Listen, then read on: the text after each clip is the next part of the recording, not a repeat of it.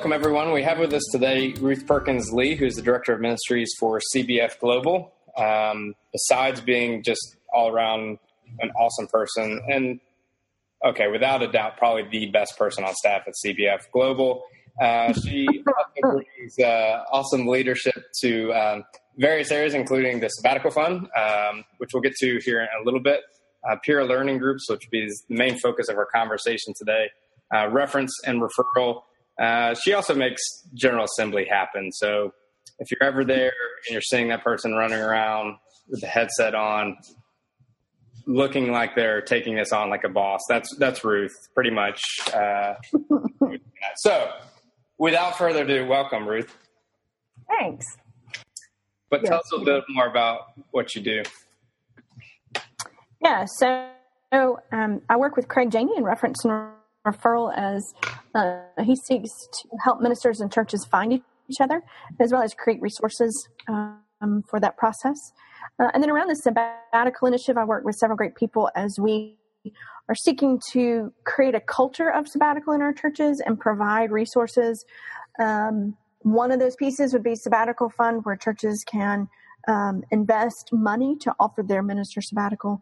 Um, some of them are documents that the churches would need in order to create such a program, uh, and then resources as to what you can do while you're gone.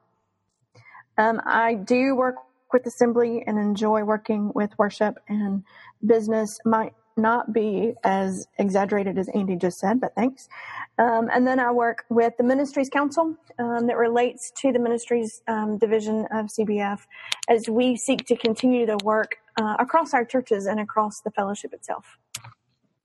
Okay, just so we're clear, there was no exaggerations. You do take General Assembly on like a boss, so receiveth the Thanks. compliment. We are the recipients of your good leadership uh, for that event. So, well, anyways, well, uh, oh, good grief. we've uh, we've often talked about before, and, and it's it's talked about uh, much in in ministerial circles that uh, ministry is uh, a very lonely place. It is, mm-hmm. um, a very difficult vocation to live into. And uh, this, the statistics are staggering. Just the burnout rate of ministers, uh, the age at which they burn out, uh, and the reasons behind that. not necessarily, um, or all things can be prevented because everything is obviously circumstantial, but for many, they miss out on some key pieces um, that could prevent uh, burnout in, in, a number of ways. And one of those ways is by surrounding themselves with healthy community, uh, fellow members who, who, build them up. And th- I know this is a passion of yours, um, and obviously a, a, great responsibility that, that you help lead with CBF. So tell us a little bit about peer learning groups and, and what that looks like. Yeah, sure. So I was in a peer learning group when I was on church staff. Um, I served on a church staff for 10 and a half years in the area of youth and college and was invited by somebody I kind of knew in another city to come and participate in a peer learning group of youth ministers. Um, I, everybody else was solely youth ministry and I was predominantly youth ministry. So um, I began going into these meetings and getting to know this group of friends and appreciated uh, just the time and the laughter and the meal that we shared every month. And then we set up one time that the next time we would talk about curriculum and how we structured curriculum. I'd been at the church probably a year or so and had gotten to a place um, where I had taught everything I had written or learned in seminary and was now beginning to look for something else to do. And was really proud of myself for having come up with a four week lesson plan um, and was moving in that direction for both youth and college. And so, four weeks out, I knew what we were going to do, and I felt really great about that. And then I walked into that meeting, and when the convener said, Who wants to go first? To this day, I'm eternally grateful that I didn't speak. Another one of the youth ministers who had been at his church for like 20 years said, Well, we actually function under a six year arc of curriculum. So that as you come through uh, in youth ministry, we know that you're going to have a year on baptism and a year on faith formation and a year on and not that everything has to do with that, but the teachings are around that. And all I could think was, I don't, I don't really even understand what he's saying. uh, so peer learning groups for me were a really great time to hear what seasoned ministers were doing and how they had structured their ministries. Um, so I am deeply appreciative for the challenge um, and for the education that my peer learning group gave me. Um, we we're seeking to create uh, groups that are educational, that are fellowship, that are worship, um, that can offer support to ministers um, in whatever setting they are in. Well, let's just be honest. That guy's there 20 years. I mean, he had to be reusing something, you know, like a, a minister never reuses technically uh, and just realizing this is audio podcast and I just did the air quotation marks, uh, you know, read the sermons. But yeah, I, I, get that. It's, you know, there's something, um, a sense of affirmation and a sense of challenge that I've discovered too in my peer learning groups. Um, you know, it, it's easy to get together with a group of people and it just become a, a sob and complain fest of everything yep. wrong with our congregations and wrong with our roles and wrong, especially for an associate role, wrong with a senior pastor. Um, but one of the things our group covenanted to do uh, was to not not be that to each other, uh, but to uh, you know lovingly challenge each other to see things from a different perspective. Um, and that's something that's not afforded to every minister, as they sometimes do do things alone. So, h- how does one join a peer learning group? What what does that process look like? Yes, it's a pretty easy process. If you're interested in joining one that's already formed, you can just email us at plg at cbf.net. And we have four amazing regional directors that work with us that cover the fellowship and are in tune with what groups are meeting where and what they're doing um, and whether or not they're accepting new members. So that would be the best place to start. If there's not one in your area, um, or if you don't want to join one that's already in process, or if you have a group of friends that wants to do that, let us know. Um, the easiest way to form a peer learning group is to get five people together. They do not all have to be in the same ministry setting or in the same area. They do not all have to be CBF. That that's our ideal. But we do have some groups who have four or five CBF pastors and the Episcopalian priest in town. Um, you go online uh, to the peer learning group page on the website, and you'll see a quick and easy link that asks all the information. So when you are signing up for a peer learning group, we want to know what you're what you're doing. What is it that you plan to do and how often you want to meet? Who exactly is in your group? And at the same time, you're filling out that application to be a peer learning group, you're also applying for the grant. So every peer learning group has the opportunity for a $500 grant throughout the year. And you can use those for a lot of different things. We have some groups that pay for their lunches every month that way. We have some groups that pay for a retreat, uh, some groups that bring in a speaker or buy books um, or attend conferences together. Uh, there's a pretty wide range of stuff that you can use your grant for. I think probably one of the most interesting um, ways I've heard of people using their grants. There's a group, I think it was based out of North Carolina here, is where I heard the story um, they basically decided they loved Brian D. McLaren so much that they wanted to use their grant and matching grant they received from CBF North Carolina to have two hours with him and you know use that grant to pay for his time with him. It's a pretty pretty unique experience. Um, so, what are some of the criteria that people have to uh, fit in order to start a group or to be a part of a group?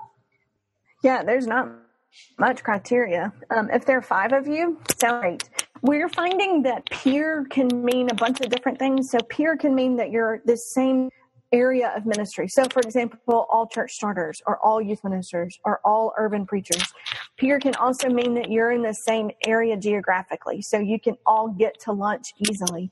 Um, so, some peer learning groups are all different ministers who can who are living in the same area.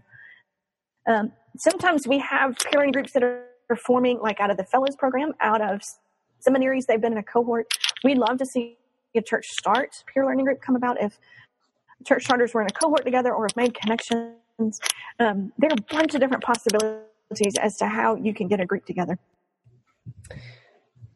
One of the things I hear you saying is that um, diversity adds to the health of the of the peer learning group. Um, you know, so what are some of the best practices um, or healthy habits that uh, some of these peer learning groups have shared with you uh, that make for a better experience for the group and for an individual?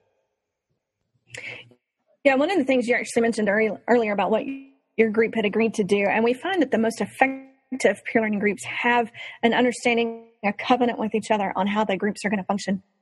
So today I read um, an application for the grant that they realized that they were doing more of the support than they wanted to, and they wanted to move to more continuing ed. And so, um, some of the things that they had done, they, they had picked the same book um, and had worked through several pieces of the book. Um, they, ha- I thought it was interesting. They had picked TED topics that they were that they had agreed to listen to and watch before they arrived, and then had focused discussions around those. We have some, like you said, who bring Brian McLaren in. We have some who um, attend a workshop or, or, a conference altogether so that they have a shared experience outside of their group, um, and it gives them basis to have conversation. Our most famous peer learning group, I would say, is Preacher Camp. Um, they meet the first week of August. They rent a house at the lake, um, take the, their families, and do an intensive time of sermon preparation for the entire upcoming year, um, and also spend dedicated time to their family. One of the ways Preacher Camp works, and I think it could actually apply to a bunch of different groups, is um, they assign sections of the church calendar um, out among the group, and then you prep those texts. So when you get together for Preacher Camp, you might be presenting Easter, and I might be presenting Lent. Um, so you get a dedicated time of preparation. My favorite story is that uh, John Flowers in Providence, um, outside of Charleston on uh, Daniel Island, preached an Easter series using zombies. And what you need to know about Don is that he hates zombies. he won't watch The Walking Dead. He won't be in the same room when it's on. But he preached about zombies because Jim Somerville did his preparation for preacher camp on Easter using zombies. Um, and I asked Don, I said, How many of you preached on what you prepped this past year? And after he thought about it for a few minutes, he said, Actually, none of us. Everything that was prepped got preached on, but not by the person preparing it. Hmm. And he said, The reason we gather is because it brings different voices into the pulpit. Um, it brings ideas that we would not have come up with on our own. He said, We stay in contact um, every week. Uh, through Facebook and social media. Um, Don actually found out about the shootings in Charleston last year in his town from another from Amy Butler, I believe, who sent him a text asking how they were doing, mm. um, and that she had heard. So they're so connected with each other. Um, they're keeping each other informed about their lives and their church throughout the year through social media um, and text and email, but they only meet once a year. So there are different ways that you can connect. The best ones, the most effective ones we found are those groups that are intentional, um, that seek a common goal, that agree upon the resources that they want to do. Based on what you're saying, it sounds like there's a good uh, amount of diversity and a good number of peer learning groups in the fellowship. How many peer learning groups uh, do we have? We have about 120 active peer learning groups um, across the fellowship. There, a lot of them are meeting in local churches. Some of them are meeting in restaurants. And what we're finding is that they're able to be a support to each other, no matter the geographical locations. So we've had some communities um, where all the PLG members are from the same community, which has been extremely helpful um, in various settings when there's tragedy in the community, when there's something to celebrate in the community. They already have common language and the bonds that are needed in order to address um, tragedy and change um, and to be able to celebrate what is happening in their community that is great. Uh, we're also finding that, for example, the youth ministry um, PLGs that are meeting, that are attending conferences together, are learning from each other in their various settings um, and helping each other grow and think and dream beyond what each individual youth minister is coming up with.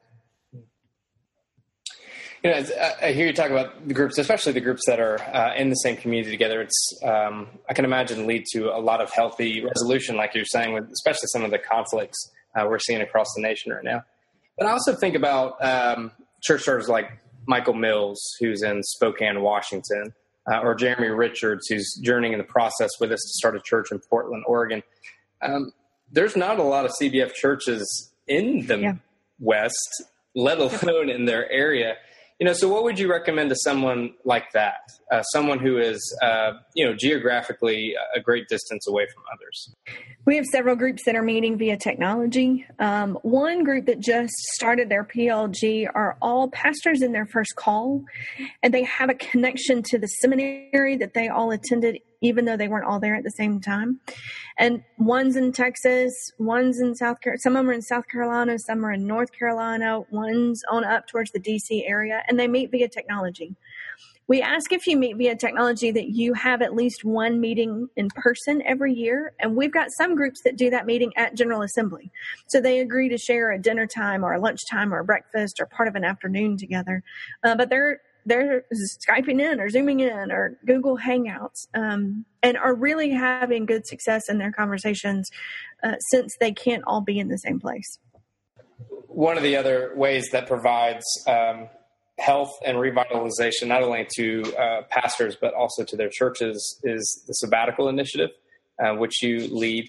Uh, when I think about a sabbatical fund um, for churches, especially church starts, I can imagine that it's hard to think very early on about the importance of that and to make that a priority.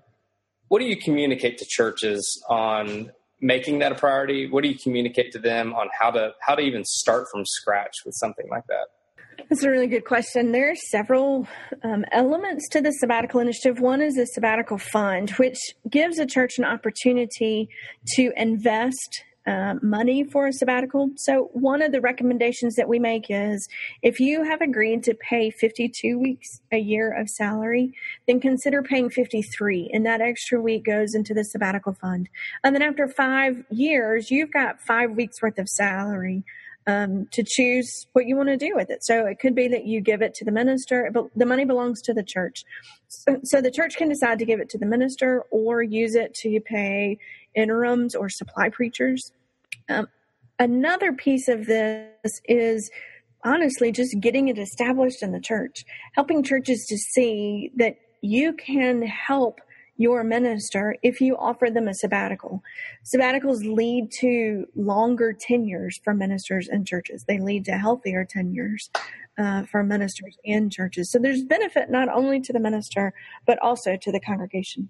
Yeah, I, I, had a conversation with some fellow ministers before, and when they started the process, the response to them from their congregation was, you know, from some people was, "Well, I don't get a sabbatical. You know what? Why should we give you a sabbatical?" So, besides the obvious, why is it so important for ministers and churches to experience a sabbatical, and how often should they do one?